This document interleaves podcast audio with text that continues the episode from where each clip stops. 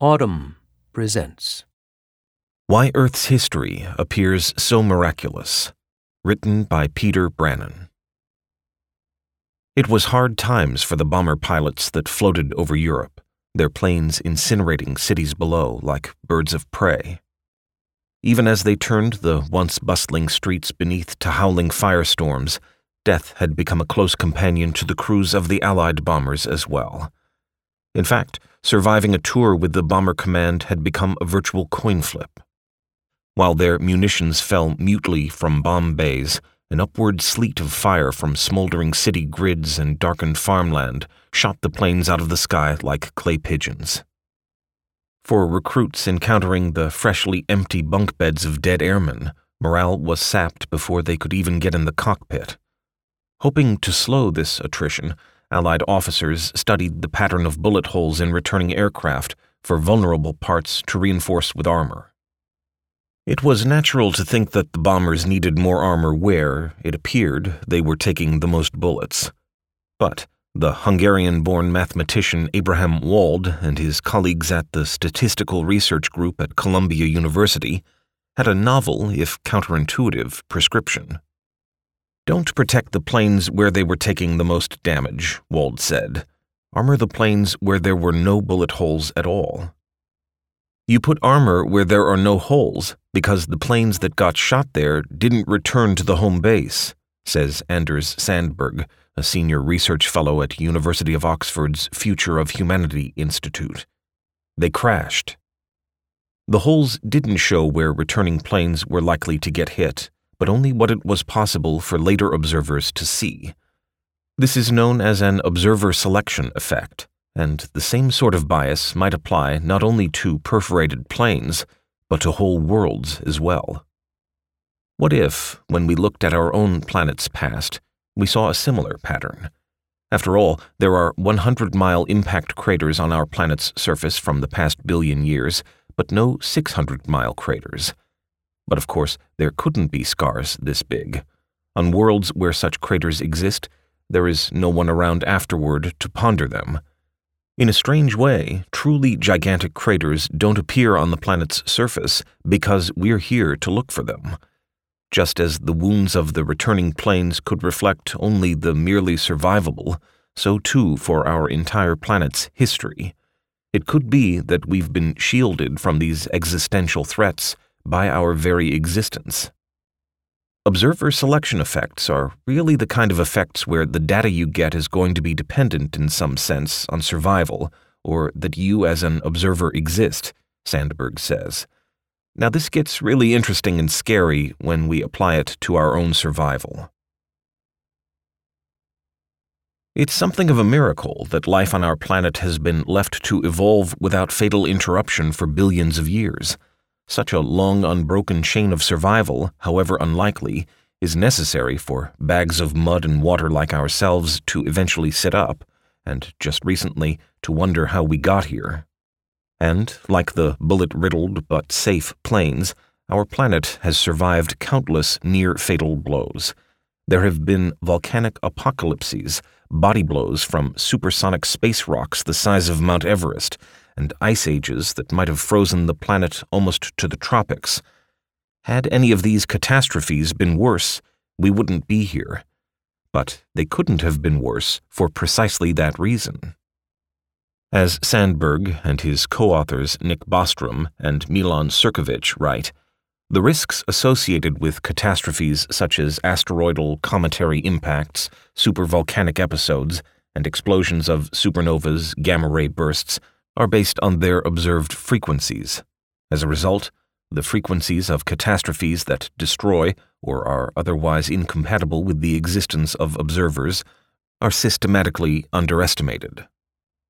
That is, our forecasts about the future could be blinded by our necessarily lucky past.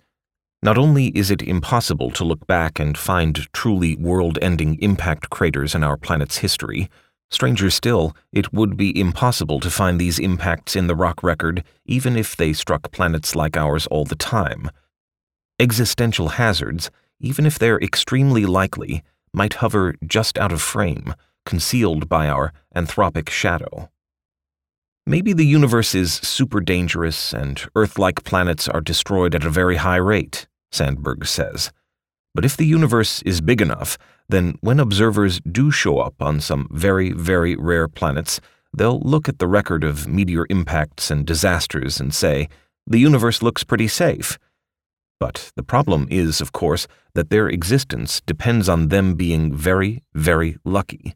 They're actually living in an unsafe universe, and next Tuesday they might get a very nasty surprise. If this is true, it might explain why our radio telescopes have reported only a stark silence from our cosmic neighborhood. Perhaps we're truly extreme oddballs, held aloft by a near-impossible history, one free from deadly migrating gas giants and solar system chaos, but also filled with freakishly favorable accidents, like a cataclysmic impact early in our history that created a strange gigantic moon that stabilized our orbit and allowed complex life to flourish. As the solar system continued to shake out, we somehow ended up with just the right amount of water to lubricate plate tectonics, keeping the climate habitable over hundreds of millions of years and preventing a Venus-style planetary resurfacing catastrophe, but not so much water that we wound up on a lifeless water world. Earth history teaches us that something as seemingly benign as briefly having a supercontinent can very nearly end the world several times over, illuminating just how fragile the entire project of complex life really is. And not only have we benefited from this astounding series of fortunate events, through it all, we've somehow never been set back to square one over four point five billion years, even while potentially sterilizing comets like Hale-Bopp keep eerily sailing past us. Perhaps this fantastic luck, one that's necessary to someday produce observers like ourselves, implies that the great elsewhere is filled, to untraversable distances, with indifferently swirling gas and lifeless rocks. The same eerie observer selection effects that could explain our strangely benign cosmic history might have been at work in our very recent past as well. After all, just as we can't find ourselves on a planet pocked by continent-spanning craters, we similarly can't find ourselves on a planet that's been recently destroyed by our own hand either. We live in a world newly endowed with the capacity to end itself with nuclear weapons. For more than half a century, our world has continually threatened to spill over into an all-out nuclear war. But somehow, it never has. If it had, you wouldn't be reading this article.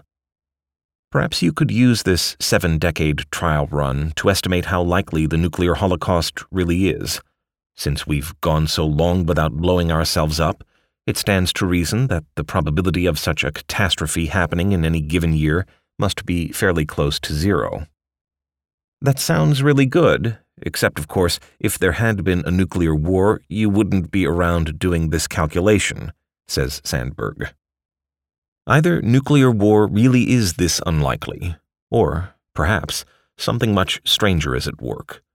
Taking observer selection effects into account, our survival of the nuclear age until now might only point to unseen, towering dangers. Perhaps it's the case that most civilizations that develop the capacity to kill themselves quickly do. So now you can imagine a world where the probability per year of nuclear war is actually fifty percent. So then the first year, the first half of worlds get nuked. Then the next year, half of those survivor worlds get nuked, and so on. So in this very scary scenario, still after seventy years, if you have a big enough universe or many parallel universes, you're still going to have some observers left over who say, hey, it looks like we're pretty safe. And again, they will get a very nasty surprise when the nukes start flying. The modern world, like the larger cosmos, could be much more dangerous than we've experienced so far, precisely because we're still here. The observed nuclear apocalypses in our past, zero, tells us nothing about their future likelihood. On September twenty-sixth, nineteen eighty-three, a Soviet duty officer named Stanislav Petrov found himself paralyzed. He was manning the Soviet Union's early warning system for incoming American nuclear missiles when his computer alerted him to the unthinkable, a highly reliable detection of incoming warheads. It was a nuclear first strike and the possible end of civilization. Or it was a computer malfunction. The siren howled, but I just sat there for a few seconds, staring at the big, backlit red screen with the word launch on it, Petrov later told the B B C. All I had to do was to reach for the phone, to raise the direct line to our top commanders, but I couldn't move. I felt like I was sitting on a hot frying pan. Twenty-three minutes later, I realized that nothing had happened. If there had been a real strike, then I would already know about it. It was such a relief. They were lucky it was me on shift that night. On November ninth, nineteen seventy-nine, the U S National Security Advisor Zbigniew Brzezinski awoke to a military assistant solemnly informing him of another all-out nuclear first strike, this time coming from the Soviet side.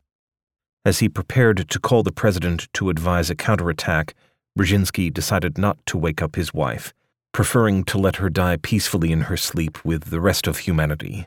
With moments to spare, Brzezinski learned it was a false alarm. Only a few months later, a forty-six cent microchip caused three more false alarms in the country's early warning system. In November nineteen eighty-three, the United States and its allies conducted an extremely realistic war game exercise called Able Archer eighty-three that nearly provoked the Soviet Union to war, a fact that wasn't widely appreciated at the time. On January seventeenth, nineteen sixty-six, a U S Air Force bomber carrying four hydrogen bombs crashed off the coast of Spain to no geopolitical effect. On October twenty-seventh, nineteen sixty-two, when Soviets shot down an American spy plane over Cuba, President John F. Kennedy's advisors urged him to retaliate. He didn't. But, as his brother Robert later wrote about those harrowing moments, there was the feeling that the noose was tightening on all of us, on Americans, on mankind, and that the bridges to escape were crumbling. Two days earlier, with the world on edge and the military at its highest readiness level ever, a bear climbing a fence at an air base in Duluth, Minnesota, set off the wrong alarm at the nearby Volk Field Air National Guard base, sending pilots scrambling to nuclear-armed jets. A truck frantically speeding down the runway stopped the planes before they could take off. But somehow, none of these odd flirtations with the apocalypse spilled over to the real thing. If they had, we wouldn't be here. But what if nuclear war was actually quite likely? If so, worlds like ours that avoid doomsday would be statistical oddballs and require strange and increasingly unlikely lifelines as time went on. But in a big enough universe, they'd exist, and they'd be the only ones around to study the history of nuclear diplomacy. Perhaps, then, we're one of these diminishingly rare and increasingly bizarre planets that can only survive its first seventy-two years with nuclear weapons by witnessing the inexplicable. When I first spoke to Sandberg three years ago, he seemed to think that this was a possibility, that these close calls of the Cold War might be censoring us from nuclear Armageddon. For everyone Stanislav Petrov left confused as to why he didn't push the button, there might be ninety-nine others who suffered no such equivocation. But on those broken worlds scattered across the universe, there's just no one left to condemn him for it. We should probably be seeing more miracles, Sandberg told me in that original conversation. There would be not just Petrov, but failures of phones and other things that would save us. As time went by, we would see more and more of these weird events. Since then, though, he seems to have changed his mind. Incorporating observer selection effects into his calculations, Sandberg now thinks that the close calls in our past might actually be reassuring.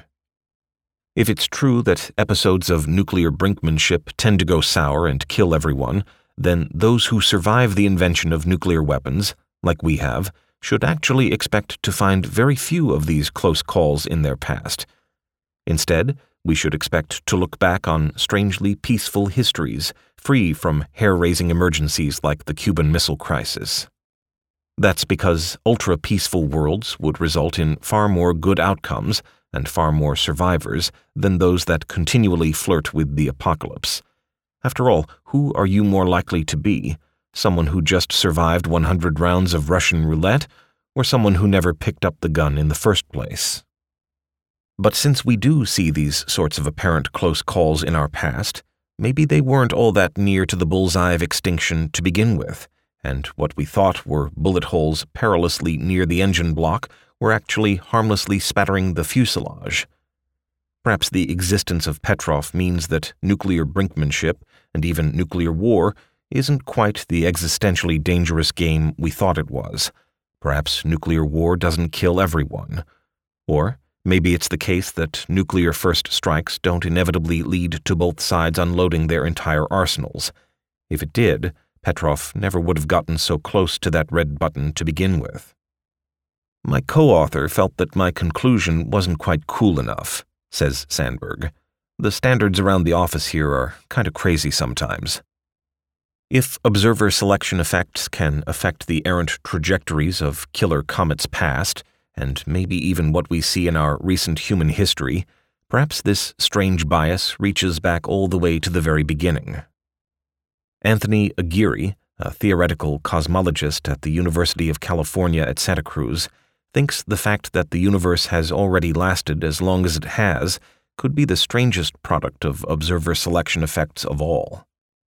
Aguirre doubles as a founder of the Future of Life Institute, an organization that, like Sandberg's, is dedicated to identifying existential threats in our near future, and one that counts Elon Musk and the late Stephen Hawking amongst its august advisory council. So, one catastrophe that's not often talked about is vacuum decay, he said cryptically in his office. As Aguirre would explain, these two words represent the most dangerous and final catastrophe imaginable. Though the end of the universe is typically thought of as a slow unraveling in the far future, the eternal dissipation into darkness after our brief springtime, leading to a cold, empty epoch that will stretch into forever, the universe could also end violently, Aguirre says, and at any time. So there are various fields that permeate space, he began. The electromagnetic field is a common one. The electron field, the proton field, the Higgs field, these are all fields that exist everywhere. And when we have empty space, what we really mean by that is that there are no excitations of these fields. So an electron is like an excitation of the electron field, and when we take all the electrons away, the field is still there. We say that it's in its vacuum state. But a vacuum state is not necessarily completely stable. It's the state that you get if you take away all the electrons, but it might still have some energy associated with it. And that energy level could, in principle, be different or lower. In fact, there's no particularly good reason to think that the vacuum that we're in now is the lowest possible vacuum state in terms of energy. And there are actually pretty good reasons to think that it's not. He started laughing nervously. I didn't understand why, but would go on to learn that if the vacuum state spontaneously dropped to some new energy level, the laws of physics would go berserk, and the universe as we know it would be over. It would start out as some sort of point-like event somewhere in the universe that would then expand at the speed of light and just kind of destroy everything in a sphere, Aguirre said. So as soon as that bubble passed over us, we would then be in some other state of the laws of physics that was totally incompatible with us. This outrageous disaster isn't just some academic flight of fancy, the product of coffee-addled fugues at a chalkboard. Just such a psychedelic transition might have happened in our universe's infancy, as the laws of physics congealed from the primordial fire of the Big Bang, and the fundamental forces we know today crystallized from more exotic forms.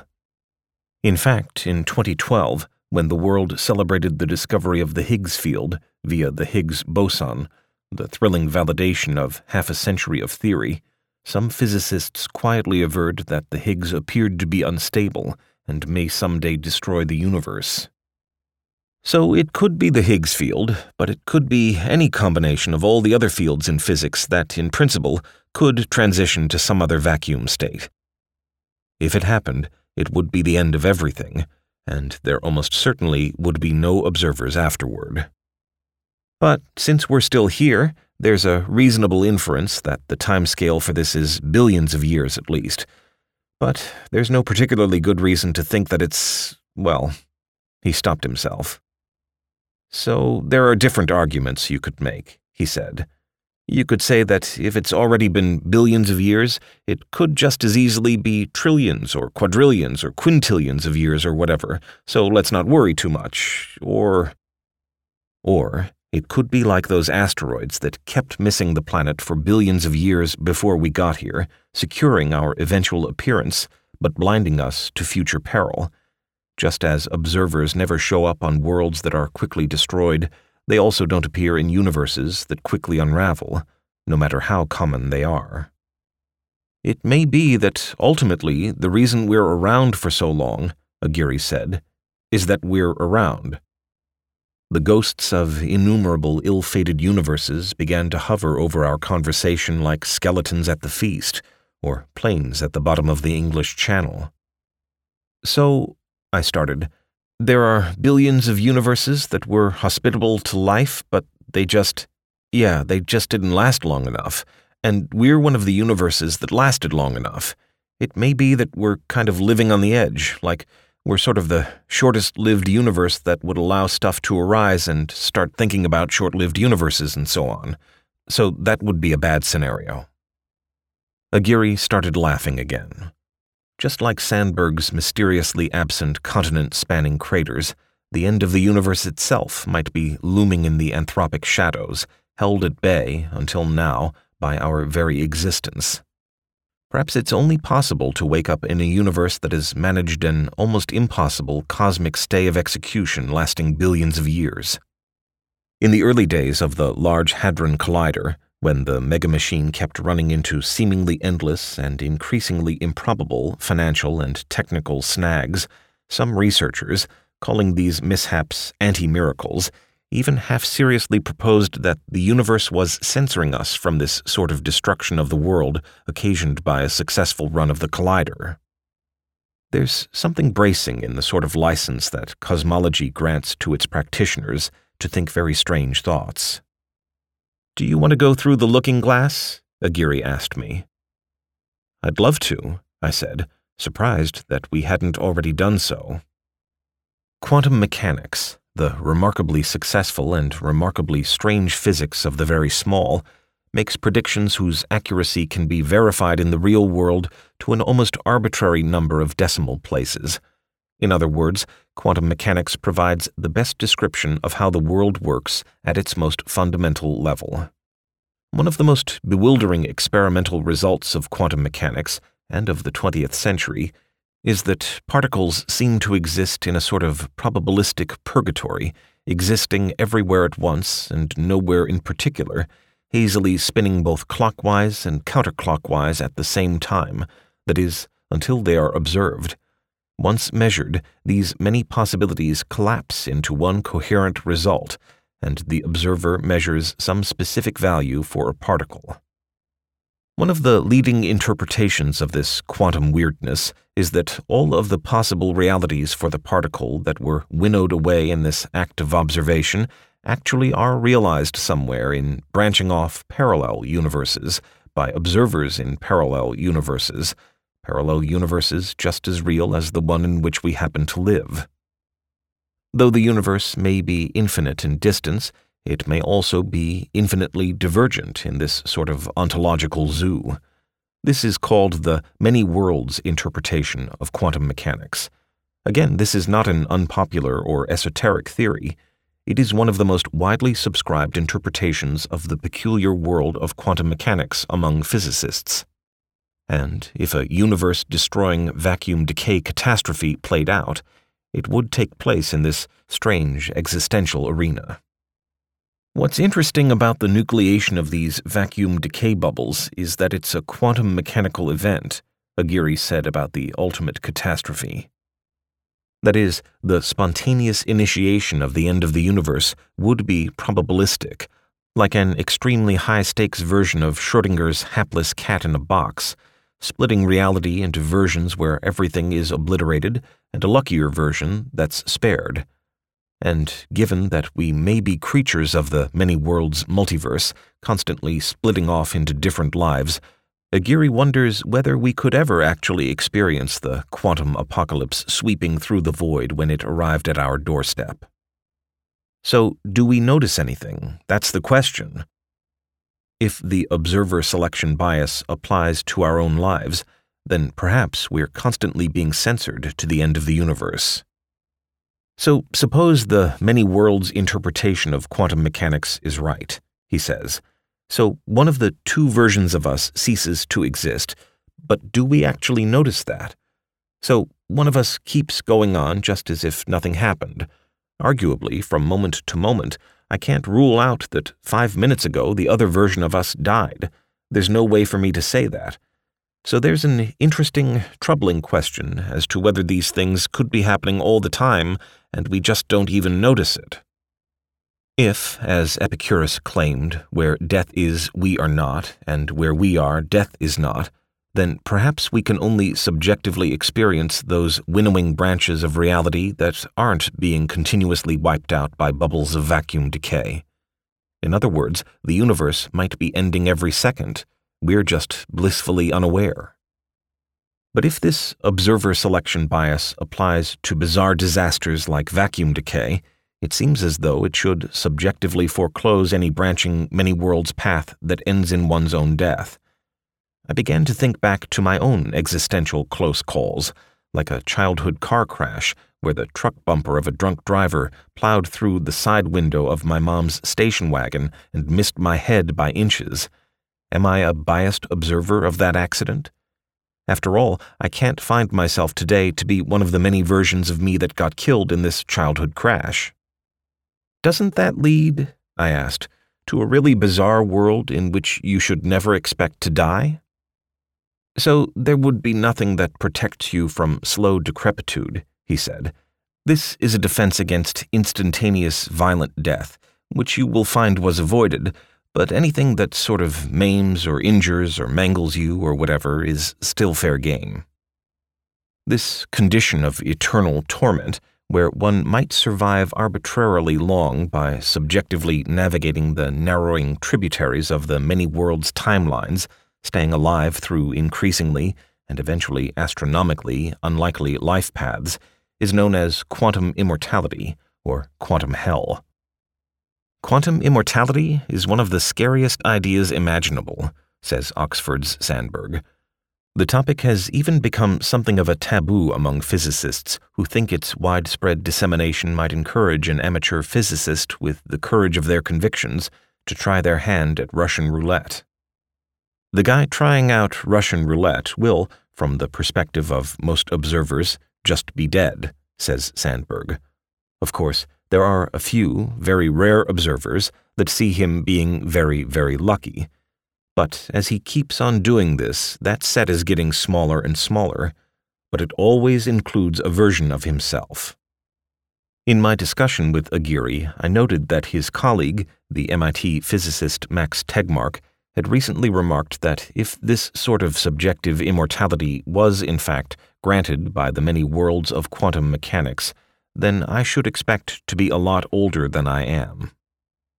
So if we expect to literally live forever because of quantum hell, can you say, well, it's unlikely for me to happen to find myself in the first forty-one point five years of my life, or whatever? I think that would depend on the measure, because now this is getting totally crazy, but the picture is that there are many, many young versions of you, and they're steadily getting weeded out. So depending on how you count, you're pretty likely to be young in that scenario. If we wipe ourselves out, there will still be plenty of life in the universe somewhere, and plenty of humans. Noting me shift uneasily in my seat, Aguirre attempted to walk back the strangeness and return to the realm of common sense. So I think there are probably fundamentally things wrong with all of this, he said. I regard it as a reductio ad absurdum, but it's not entirely clear what's wrong with it. If we're not, in fact, granted an eternal life by some combination of many worlds and observer selection effects, and the world ends for us with thudding finality, all is not lost, at least not for conscious observers. The universe is certainly really big, and my bet is on infinite, he said, because I think if inflation happened, and I think inflation probably happened, I think it probably implies eternal inflation, he said, referring to the theory that our universe is only one of an infinite bubble of universes, pinched off from a never-ending roiling act of creation. And eternal inflation implies an infinite universe. If there's an infinite universe, then yeah, if we wipe ourselves out, there will still be plenty of life in the universe somewhere, and plenty of humans, and plenty of Peters, and plenty of Anthonys sitting in offices. Aguirre was being both lighthearted and dead serious. His colleague Max Tegmark estimated that in an infinite universe, there was an exact copy of myself one hundred one thousand twenty-nine meters away. There will be lots of those. Aguirre told me he had just finished the book Unbroken, the story of the World War Two Air Force Lieutenant Louis Zamperini, who miraculously survived the crash of his bullet-riddled bomber, an accident that killed eight of his other ten crew members. Zamperini then survived a month and a half drifting in the open Pacific Ocean with no water, a period of privation that took the life of another crewmate, and finally two years being tortured by the Imperial Japanese. But survival stories, like Zamperini's, might tell us less about the triumph and perseverance of the human spirit, though they certainly tell us much about that, than about how many other American soldiers had to die in similar circumstances to produce such a statistically unlikely biography. Obviously, most people in those circumstances die, Aguirre said about Zamperini, but the one that you read about later is the one who didn't, so it seems like this startling series of amazing events. Maybe we live in a sort of Zamperini universe, owing our existence to a vast looming shadow of unseen, broken worlds.